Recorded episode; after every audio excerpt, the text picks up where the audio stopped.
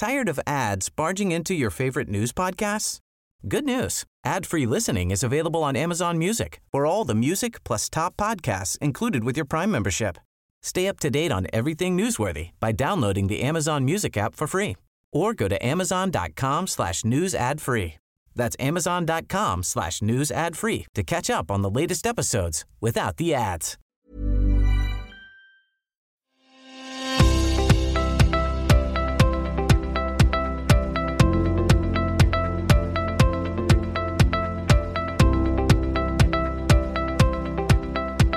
Hello and welcome to Policy Forum Pod, the podcast for those who want to dig a little deeper into the policy challenges facing Australia and its region. I'm Martin Pearce. Policy Forum Pod is based at policyforum.net at Crawford School of Public Policy, the Asia Pacific's leading graduate policy school. If you want to take your policy career to the next level, check out our brilliant range of short courses and degree programs. You can find out more at crawford.anu.edu.au forward slash study. This is part two of our special that looks at hopes for the future after the coronavirus crisis passes, as it surely will. In the first part, we took a look at Australia's economy with John Hewson, tackling everything from how we can transition to a sustainable economy to whether the actions taken now to tackle COVID 19 signal major structural changes to come. It's well worth a listen if you haven't checked it out already. But on this episode, we want to explore this narrative of hope further and draw out some more potential positives of this unprecedented crisis. Coming up later, we're going to find out about the opportunities this crisis presents for making our systems of governance work better and how it might spur citizen engagement. But first, global health has undoubtedly taken the hardest hit from COVID 19. At the time of recording, about 137,000 people around the world have died from the virus, and more than 2 million people have been infected. These are high numbers, and the daily updates to them that we're all checking on a regular basis can make them feel like statistics, but they're not. Every one of those 137,000 people have family, friends, and people that love and miss them. Everyone here at Policy Forum sends our deep condolences to all of those affected. Those staggering global numbers mean that many healthcare systems have been pushed to breaking point. Australia seems to have, for now at least, escaped the worst of it all, but health concerns are shaping the way we interact with each other, and hospitals across Australia are still bracing for the influx of critically ill patients that might yet arrive. On the other hand, we've also seen an outpouring of solidarity for frontline healthcare workers and increased payments by governments to those struggling with unemployment and mental health. So, to start today's pod, we're asking how could the measures being taken to tackle COVID 19 help improve healthcare systems and tackle health inequality? So I'm delighted to say that Professor Sharon Friel now joins us to tackle this question. Sharon is a professor of health equity and director of the Menzies Centre for Health Governance. She was previously director of the ANU School of Governance and Regulation, and she's also the host of a brand new podcast called Dinner Ladies Save the World. It's a great title, Sharon. Tell us a bit about the pod and why you started it. Lovely, and thanks for the plug, much appreciated. Um, yeah, so the, the, Dinner Ladies Save the World podcast, which is available via uh, iTunes if um, you would like to listen, um, it came about. So there's a, a number of senior women uh, across the ANU who, over the past couple of years, we get together and we have dinner. Uh, you know, just a, a lovely social occasion uh, from a range of disciplines. Uh, we've got medicine, public health, politics, policy, ethics, law, oh, communications, national security, uh, and we were having a, a, and I had called us the dinner ladies um, just for a bit of fun, and uh, we were uh, getting together over a virtual dinner uh, a few weeks ago, and I said why don't we do a podcast? You know, these are really difficult times. I think we've got uh, hopefully something positive uh, to say. and uh, hence the, the start of the Dinner Ladies Save the World podcast. And we were kind of grounding it in the, the pandemic and COVID 19. Uh, but talking about a broad range of societal issues, environmental issues, issues of inequality, uh, that are all very, very much connected to you know, what's happening to society right now in the face of the pandemic, but really moving forward so that there's a bit of hope built into it uh, going forward. Well, I think hope is what we all need a bit of right now. So I wish you all of all of the best with the podcast, and we will leave a link to it in the show notes of this podcast. But let's move on and talk about health.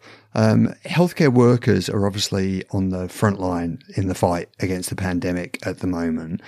Do you believe that COVID 19 might reshape the way we value their work? Fundamentally, I think what the this COVID nineteen has done is actually shine a light on the importance of the, the real diversity of healthcare workers uh, that are often hidden within the system. So, from the, the frontline emergency uh, doctors and nurses uh, to the you know, the people and the scientists within pathology to uh, the people in the, the theatres to the porters to you know just the whole suite uh, of people who are essential to looking after people, uh, helping them through times of uh,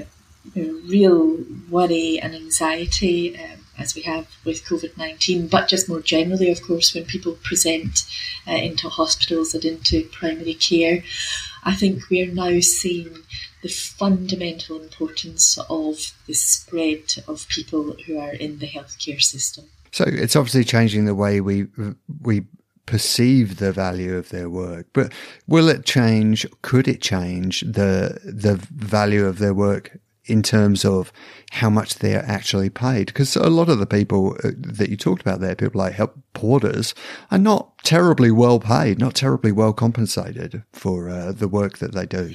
I would hope so. I, I really, I hope that what this um, emergency is is going to provoke in terms of, like, say, not just the the emotional valuing uh, of people within the healthcare system, but the recognition that we, we will not be able to have uh, a gold standard healthcare system going forward without these people, and to be able to attract these people, to be able to retain these people, to be able to nurture uh, and allow these people to, to flourish within the healthcare system, they have to be rewarded financially uh, uh, as well as a whole lot of other ways, um, re- rewarded uh, appropriately.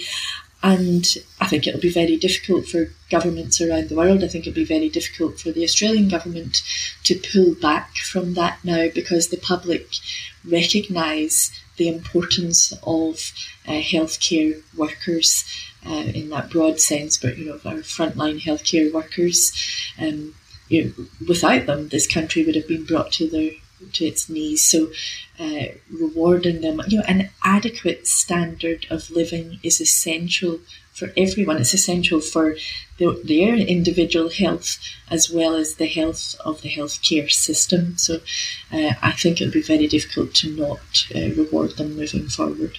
Now, pulling out a slightly kind of bigger picture, how is the outbreak reshaping cooperation in our healthcare systems? We've certainly seen a, a, a new form of cooperation in terms of in, in, terms of federation. We're seeing this national cabinet. We're seeing state and uh, territory and federal government working together more cooperatively. How is that sort of spirit of cooperation playing out in our healthcare systems? Yeah, isn't that fantastic that we're seeing that happening within the healthcare system? So now, you know, within so within hospitals, you know, just the hospital system, uh, you know, the medics, the nurses across different departments within hospitals, connecting into the scientists, connecting outside of the, the hospital into the wider community. You know, here in Canberra, I know that the the Canberra Hospital is connecting very strongly to the ANU Medical School, you know, to get uh, rapid uh, information in to inform the decision making processes. That is fantastic, uh, and I think it's the the learning uh, that you know something like a crisis allows the leapfrogging over some of those institutional blockages. You know, it's kind of these are huge, big uh, organisations. We know that sort of path dependency. You know, trying to reorient the Titanic uh, is a very very difficult thing to do at the best of times. And what a crisis does is it says, you know, get over yourselves. We have now got to speak to each other and we've got to do it rapidly. Um, and also, I think what um, I hope will become visible increasingly over time is the leadership that is being shown within the health systems. Uh, so we've had, I think, important leadership from the chief medical officer, the deputy uh, chief medical officers, uh, and the, the minister of health, but actually the kind of the quiet heroes within the healthcare system, been able to bring people uh, along with them. And then, of course, reaching beyond the, the hospital, it's so important that we don't just think that health and healthcare happens within the hospital. It happens out there within the community, within the um, primary care, primary health care. Uh, very important collaboration happening uh, right now within the country between these systems uh, of care. And what I hope uh, we also will see and will be strengthened is because what we'll come on to speak about is the importance of keeping people healthy and keeping people well and preventing disease actually happens beyond the healthcare system. And so the the collaboration that needs to take place between health and other sectors and all of that really uh, is is, is is happening. It could be improved, but you know, that is happening over time. So I think, and, and, and maybe just to finish on the, the point of sort of collaboration, you know, the new forms of leadership that we're seeing. Uh, I'd like us to see more of um, much more inclusive leadership, listening to different perspectives, making judgments. Of course, trade offs are having to be made, you know, balancing between different priorities is having to be. Um, but I think that form of inclusive ship emerging over time uh, within the as we've had this uh, emergency response having to take place has been really uh, really impressive to watch.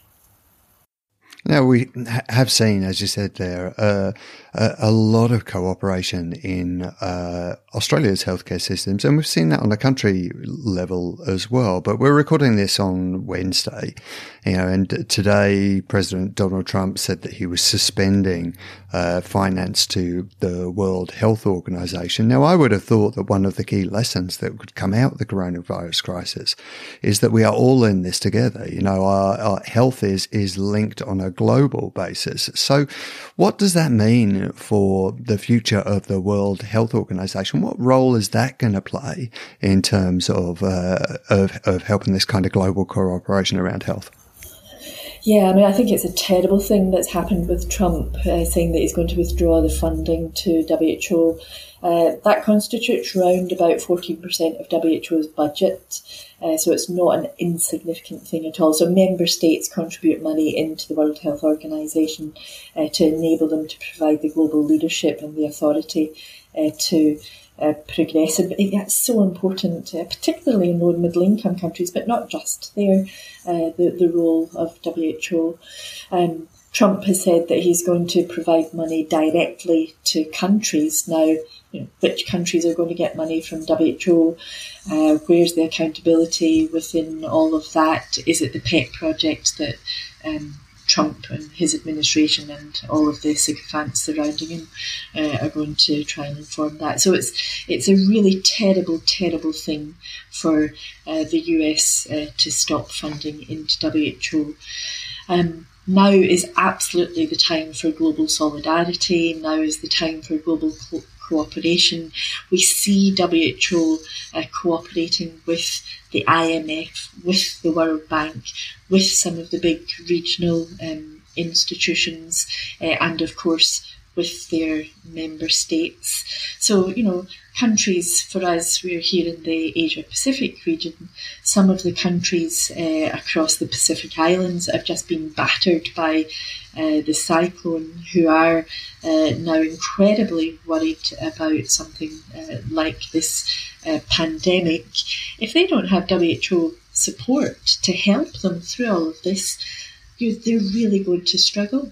So global cooperation and solidarity is essential. And I should also say, if we think about some of the incredible successes that we've seen in public health uh, over the past number of decades since WHO really came into being uh, back in the, the 1940s, you know, the eradication of major communicable diseases, some of the uh, the um, progress that we've seen in reducing non communicable diseases like cardiovascular disease, like some of the uh, cancers. That wouldn't have happened without global leadership, global health leadership, which came from the World Health Organization. No country can do it on its own. So, really important right now uh, that member states within WHO really uh, rally around uh, and sing from the same hymn sheet, as it were, to say, come on, the US, you've got to come back into WHO, and we're all going to support uh, this incredibly important uh, global health institution.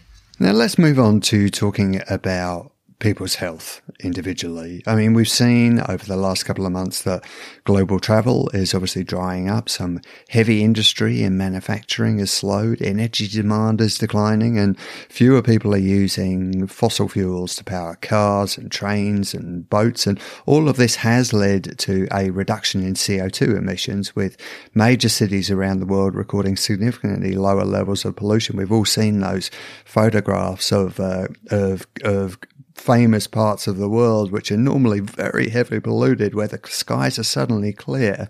How is all of this going to positively impact on people's health? Yeah, I mean, I think some of the uh, changes that have taken place in terms of emission reduction, pollution reduction, uh, that will uh, lead to potentially reductions in respiratory uh, conditions. Uh, the emissions reductions will sort of feed back into the system, system as it were, and will not have, uh, you know, by, by having lower um, greenhouse gas emissions, that means there will be less uh, pressure put on global food systems, for example, the agricultural systems, you know, because it can affect uh, agricultural productivity uh, yields, so global food supplies being less impacted. So there's a, a positive feedback potentially back into agricultural systems, uh, and that's a good thing in terms of global food security, and, and here, of course, as well within Australia. Um, and so, what we've seen uh, in terms of the the immediate response to the pandemic and some of the policy measures that have been put in place as a consequence of the pandemic has been, I, I speak about this in some of my work around the um, a consumptagenic world, you know, all of the kind of the settings that are in place that lead to excess production and consumption that's all now been pulled back uh, in a sense through, as you say, changes in global food systems, changes in transport systems, changes in energy use and energy demand. And so, for us moving forward, uh, to keep those uh, health benefits that we we will see as a consequence uh, of those changes, we have to make sure that the policies and the policies um, that have been introduced are maintained. So we can't go back to the way it was before all of that because what we'll see then is a, a ramping up again of the global greenhouse gas emissions of air pollution. So we've got to keep the the policies in place um, which are helping uh, influence uh, people's uh, behaviours on a, a daily basis. Now, of course, we've got to think about that in an equitable fashion, but maybe we'll come on to that in a, in a second. I mean, early on in the crisis, Prime Minister Scott Morrison was being was keen to stress that there would be a snap back after the crisis, where we would return to, you know, pre COVID nineteen policy settings um, and business as usual as it was before the crisis started impacting. But he's sort of dialed down a bit on that sort of language. Does that give you signs for optimism that we will come out of this with different perspectives and different policies in regards to uh, people's health? Yeah, I mean, so if we snap back to the way, way it was, some people will benefit from that, but we will certainly not benefit from a social equity, a health equity, and an environmental perspective. That's clear. We know that those settings that were in place before were killing people, was killing the planet, uh, and uh, as all of that together was uh, really not a good thing at all.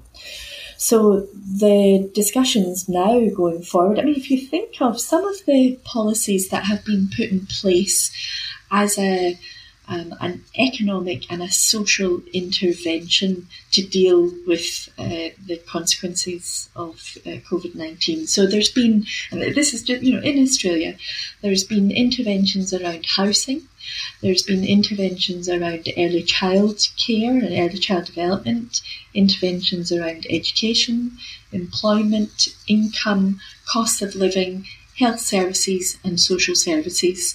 That's and all of those things have been some at the individual level uh, for us as people, some have been at the business level, uh, and some have been at sort of institutional level. Each of those things that I've just listed matter for health and particularly matter for health equity. You know, the, the intervention around uh, the JobKeeper allowance for business and the income support for people, the coronavirus supplement. Having money, having material resource really matters for both your physical and your mental health. So I'm very hopeful as long as we don't snap back to the way it was and that we embed and maintain all of those policy interventions across those areas that I read out, they're, they're actually the, the social determinants of health. If we can keep them in place going forward, we will improve health and we will improve health equity. And picking up on the discussion that we just had around sort of greenhouse gas emissions and pollution, we will improve environmental outcomes and surely they are things that you know, I think now the whole national and international uh, discussion that's going on is reimagining a, a different world, reimagining uh, a world that we have, um, a society that we have reason to value, better health outcomes, better social outcomes, and better environmental outcomes are surely ways to measure that we have societal progress. And I do hope uh, that uh, this government and governments around the world will be thinking about keeping those policies in place. Now, obviously, there's a, a, focus on the immediate responses in regards to uh, tackling health inequities, and you talked about uh, some of the measures that have been put in place there, which covers a huge swathe of uh, of society and some of the societal problems that have plagued us over the last uh, couple of decades. But how can we ensure that that focus on tackling those health inequities is continued after the crisis? If you were talking to Scott Morrison or, you know, the health minister right now, what would you be saying about specific measures that they could put in place to uh, ensure that those things are tackled? Well, I mean, I think so. They've got a lot of those specific measures in place right now. You know, I mentioned the the income support for people. the Australian Council of Social Services has been advocating for a very long time that people require an adequate standard of living you know, to be able to meet our everyday needs. Uh, now, having introduced some of these policy, um, these social policies, uh, keep them in place. Do not roll that back. Keep them in place. And what you are doing is achieving some of your social policy goals and you're going to improve health equity. So you've got this double benefit uh, as a consequence of that. So I, I think, you know, if I was having a, a conversation uh, with the Prime Minister or a whole, uh, hopefully the whole Cabinet, um, I would say, look, you've had the rupture to the system that's created a, a policy window for you to do something differently, and you have shown that you can do it. So it is possible. You've shown that you can do it. And what that tells us as citizens is that you care about us. And if you care about us as citizens, which is what you're supposed to do um, in a democratically elected um, country, you care about us as citizens first and foremost. Keep that uh, in place and make sure that as we move forward, you do not snap back to the way it was, uh, that you continue to listen thinking of that inclusive leadership, you continue to listen to the needs of people going forward. Um, if, if I can sort of come back also to the discussion we had at the start around the healthcare workers and valuing the healthcare workers, we're going to see healthcare workers with post traumatic stress disorder. All of those frontline services have been exposed to things that many of us could just never imagine. And the cumulative trauma of that over time means that we have post traumatic stress disorder. The learnings internationally of you know, how to deal with PTSD tells us that we need ongoing, well resourced health and social services for those people. Do not roll back the health and social services investments that you have made in this time of emergency. Keep them in place. And I I think that as a, a nation, uh, we re engage the building of trust and respect for our politicians uh, will be re energised. We have already seen that starting to, to happen. Uh, and, you know, that, that is what I hope uh, that our Prime Minister uh, and all of the, the cabinet members will be saying that's the sort of society that we want to be helping to lead going forward. I mean, finally, Sharon, I think many of our listeners listening to this would agree with the points that you are making and wonder what they can do to be influencing that kind of positive outcome that, that we hope to achieve. Because uh, governments obviously make the, make the decisions on the basis of the evidence that is presented to them on the basis of their party's ideology. But of course, they're also led by, you know, voters and, mm. and, and the, and the voice of voters. So for those people listening, what advice would you give to them about how they need to be uh, speaking out about the kind of health system that they want in the future? Yeah, they for us as, as citizens, we need to be engaged, like constantly engaged. It's not about just us as one individual, but as a collective. Um, you know, voices, voices into the newspapers, into the media, uh, saying, you know, this is a really important thing. Uh, we, we applaud the sorts of interventions that we're seeing uh, coming from the, the government. You know, keep the investment in the health services and health system, keep the investment in income support, keep the investment across all of these different areas. We applaud that. And this is what we think is really important uh, from our political leaders, but also uh, holding them to account so that if there is any move to start to pull back from those sorts of investments, people are uh, commenting on that, critiquing that. Uh, so, you know, being out there, there are a whole suite of um, coalitions that I've started to to build uh, as a consequence and coming together. So, you know, I, I, I know within the, the public health community, connecting with the climate change community, there's a commission for human futures that has been established that people can engage with that. You know, what's the sort of world that you want to imagine? So, just the the collective uh, organising around a, a, shared vision and being vocal about it uh, through the media directly to your local uh, members.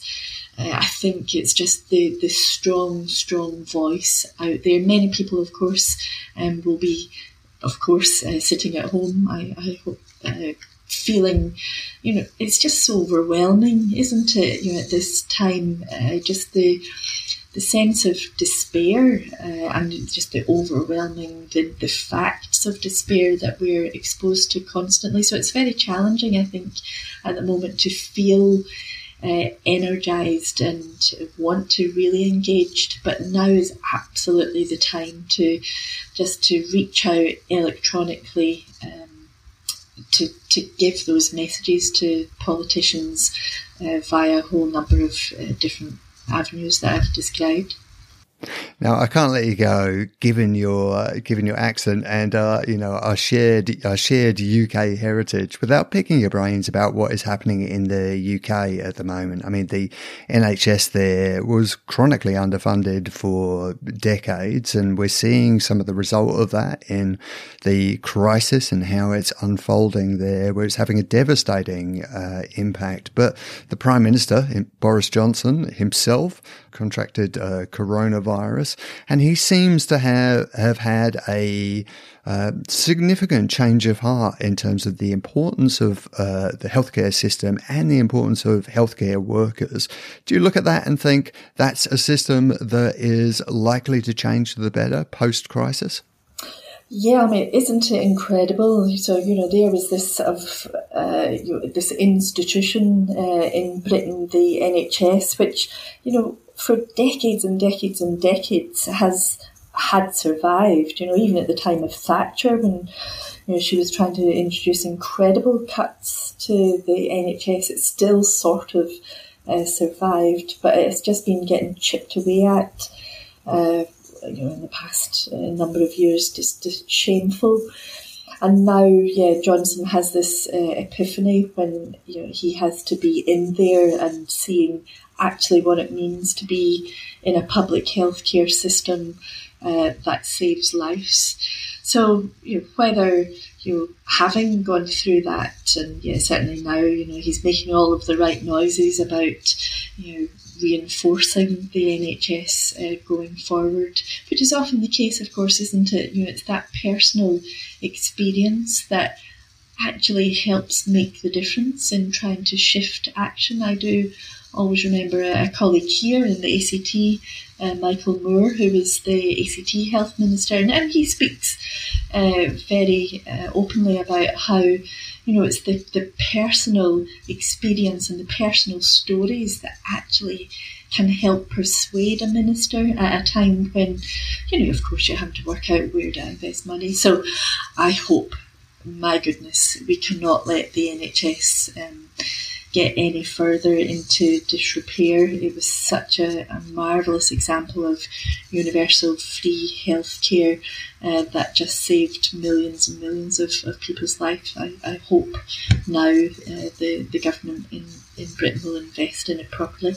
Well, there has been lots of positive messages in there. So thank you so much for sharing your thoughts and sharing your insights and sharing your expertise with us, Sharon. It's, it's really appreciated. Uh, thank you. Thank you for inviting me to talk. I think uh, very important. Uh, the, the, policy forum discussions are, are so important. That's wonderful of you to say. And all the best with the podcast. Thank you. Dinner Ladies Save the World. Tune in to hear us. Listeners, we'll take a quick break there, but when we come back, we'll have a look at how this crisis might be an opportunity to rethink and reshape our governance structures and also increase citizen engagement. Stay with us. Say hello to a new era of mental health care. Cerebral is here to help you achieve your mental wellness goals with professional therapy and medication management support. 100% online. You'll experience the all new Cerebral Way, an innovative approach to mental wellness designed around you. You'll get a personalized treatment plan from a therapist, prescriber, or both in a safe and judgment free space. Your cerebral therapist or prescriber will outline a customized plan with clear milestones along the way so you can get to feeling your best. With Cerebral, you're not alone in your mental health journey. We're here to empower you to live a fulfilling life. So take that first step towards a brighter future and sign up today at cerebral.com slash podcast and use code ACasts to get 15% off your first month. Offer only valid on monthly plans. Other exclusions may apply. Offer ends July 31st, 2024. See site for details.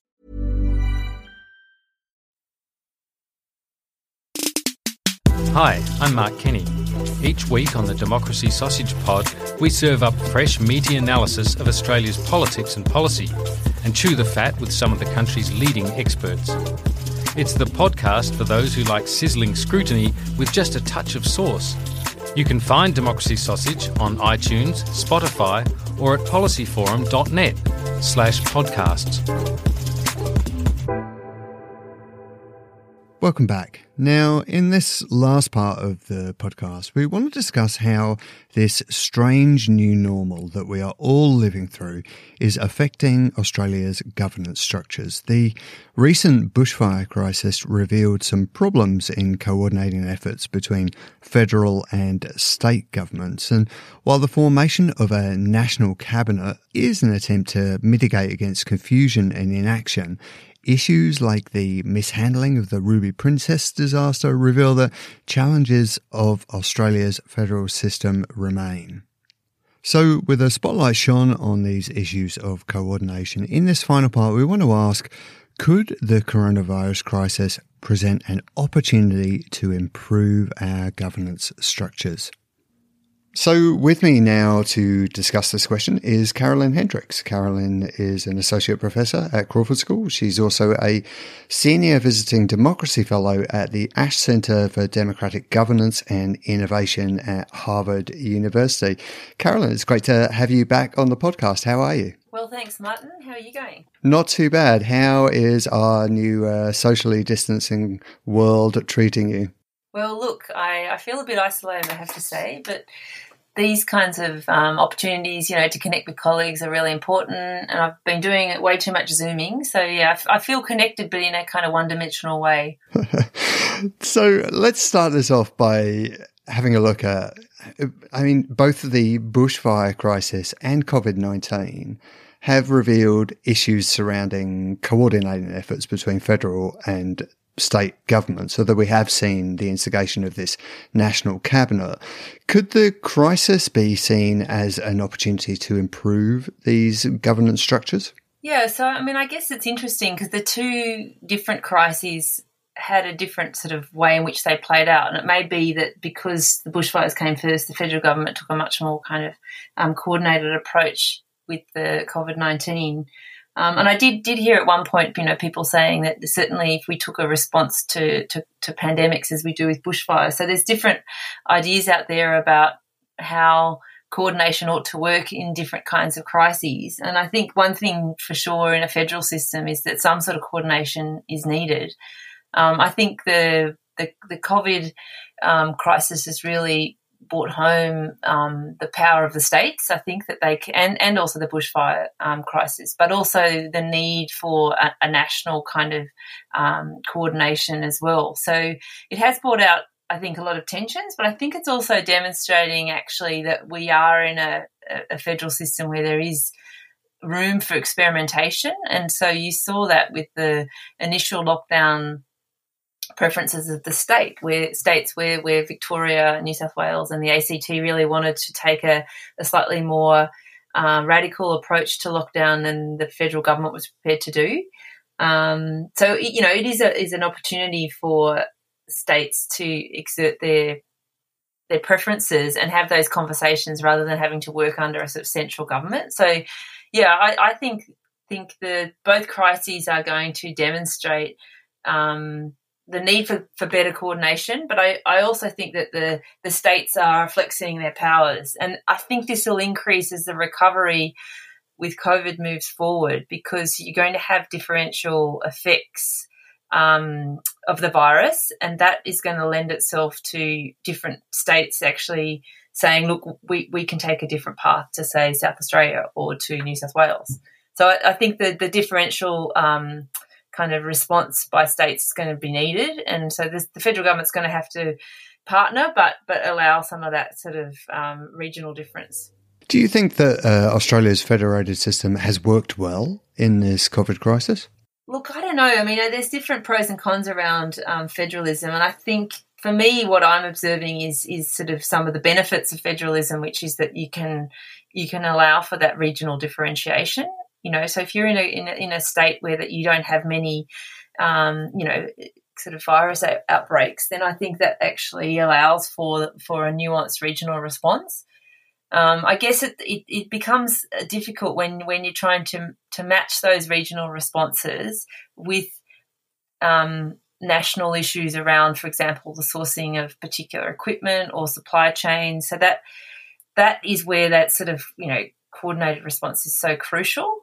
Um, and we're in uncharted territory. So, I mean, I think some of the um, very specific requests that this virus has required governments to consider, right from you know changing welfare systems right through to you know supplying particular um, medical equipment. It's really tested um, the way in which we divide up tasks between state and federal governments in Australia.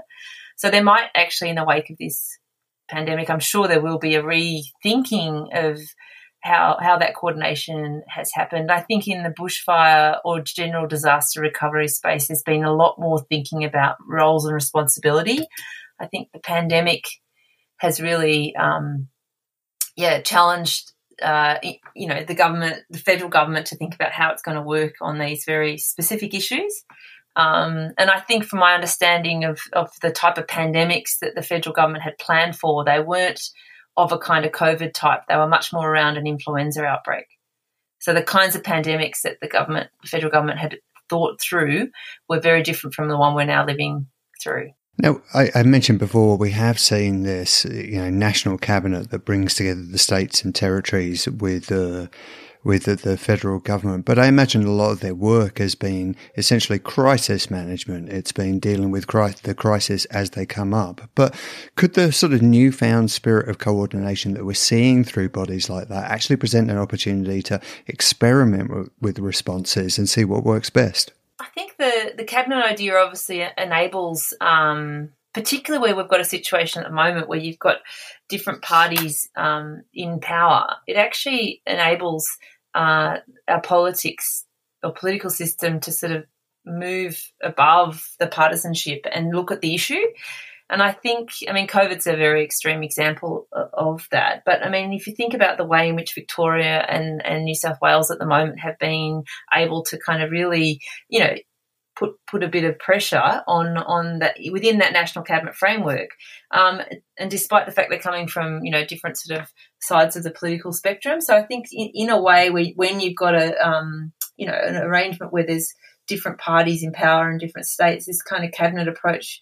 Uh, it could work um, for particular national issues. I think that, that deserve national attention, um, where traditionally maybe the federal government has said, oh, look, that's a state issue and states can take their own, um, you know, kind of approach, you know, around, for example, like an ice epidemic or, or particular public health issues that, that, that don't respect borders. So, I mean, environmental management, I think in different health issues, domestic violence, there's a whole range of kind of, I would say, national issues that could benefit from this kind of coordinated response. And I think, you know, in a way, COAG has done that and does do that. But I guess, um, the, the way in which crisis management works is very different from, I guess, around these more sort of strategic conversations that typically happen at COAG. So, uh, yeah, seeing and observing whether this kind of approach to policymaking is going to be long lived, that, that will be an interesting space to watch, I think.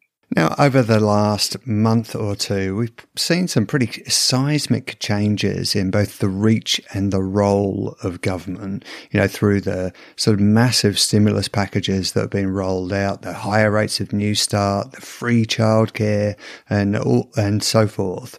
Do you believe this crisis could have a sustained impact on how the government handles social issues in the future? Well, look, there's no doubt that I think it's going to be difficult for um, for the government to go back to some of the positions that it had pre-COVID. I think um, you know, New Start alone, I think, was a conversation that was bubbling away. A lot of pressure um, to increase that.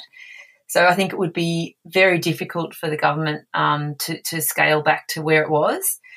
Um, I think it's also given a lot of advocacy groups that work on social welfare issues a different way of entering these conversations and, and debates. So, you know, I noticed uh, a couple of days ago, ACOSS, you know, the framing around um, social welfare. It's not it's not so much um, about trying to uh, argue that that you know people on welfare need these particular opportunities. I think because the framing of who's on welfare is much broader now, and I think the federal government has openly recognised that this is not just a small slice of society; it's a big cross section. Uh, so there's there's different framings and I think opportunities that are there that are going to be um, the conversation is going to be different. I guess uh, there's also going to be a bigger conversation around the fact that around supply chains and manufacturing, and we're already seeing this around conversations about you know you know where where what's the government's role in in supporting our manufacturing sector.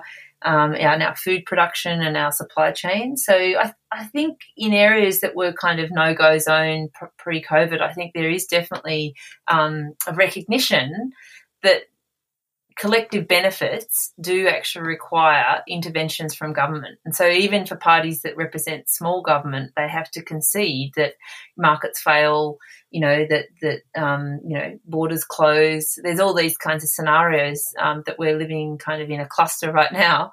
Um, and that, that, that in those moments, governments need to need to step in, and they they also need to remain there. I think um, because these um, kinds of uh, conditions could re-arise.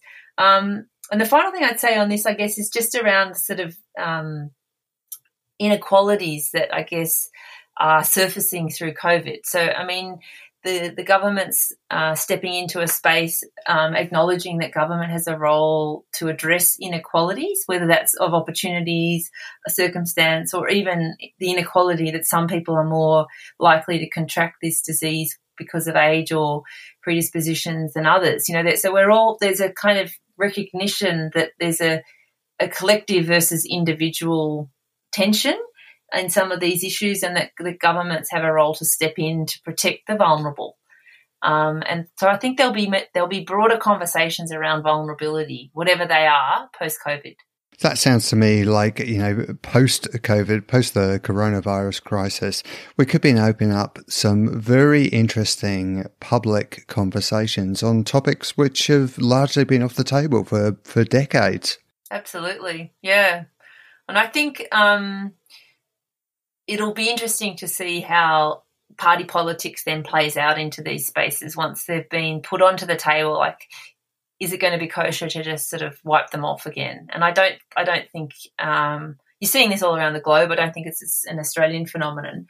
But on top of on top of this is that the, the, table itself, if you want to keep that metaphor going, is crumbling. So you know, in the context of a, a deep recession, um, you know, it's going it's going to be hard to keep promising more spending public spending on on on things. So there are going to be some difficult public conversations and decisions made around um, what do we keep um, investing or, or, propping up, so to speak, and and where do we need to scale back given you know the, where, where the kind of debt that it might leave future generations. Now, finally, Carolyn, I'm interested to pick your brains on citizen engagement. I know this is a, an area that you've done a lot of work on.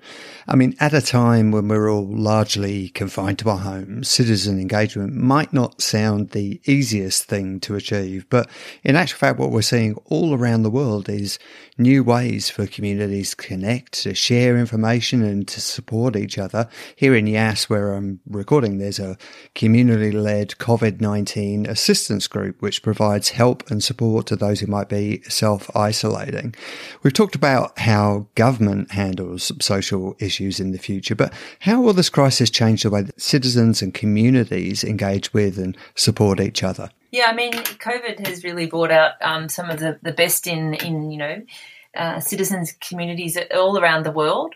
Um, and my, my colleagues, uh, Sarah Milne and Sango Mahanty, and I wrote a piece last week for the conversation um, on the bushfires and the coronavirus around this idea of, um, of rupture and how rupture can actually be dis- disorientating and, and change the status quo, but it can actually open up moments for new opportunities for, for doing things differently. And I guess in the context of, of that idea of rupture, I think citizen engagement is a really um, active area at the moment where you see, um, you know, prior to COVID, a lot of framing around citizens was was that they were disengaging from society, disengaging from politics, um, distrustful, etc. And you know what what we've actually seen is a lot of um, people really rising to this kind of challenge of how do we support each other, how can we um, create a culture of care, even despite the sort of isolation constraints we're under.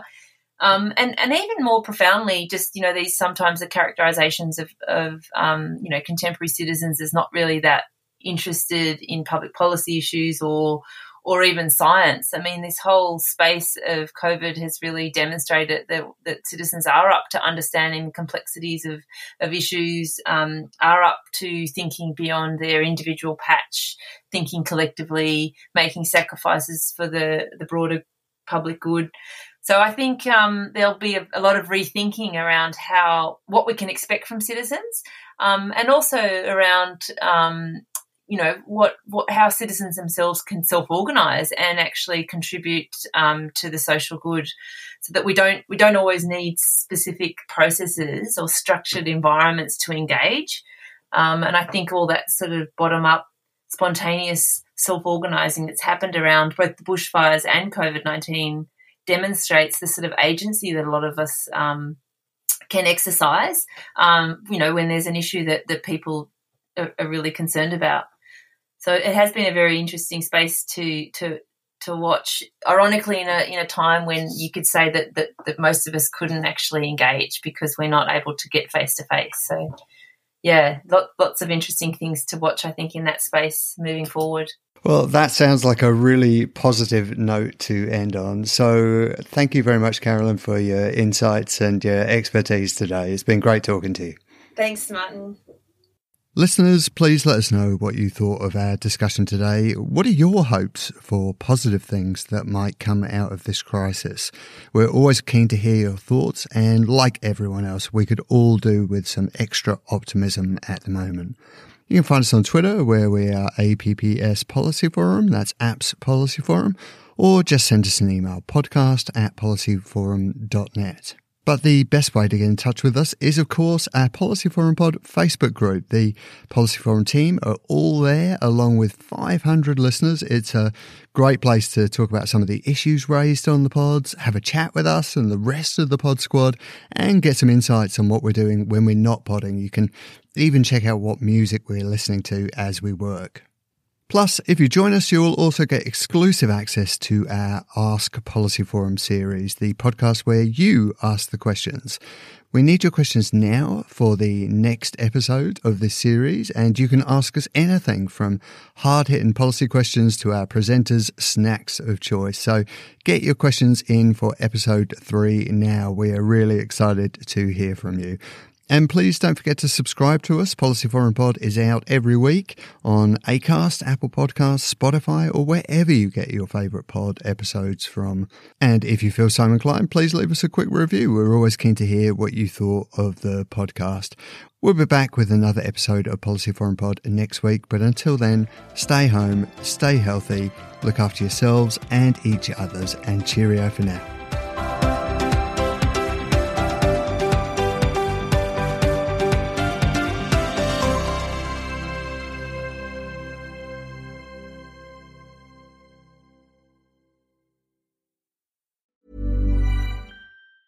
Tired of ads barging into your favorite news podcasts?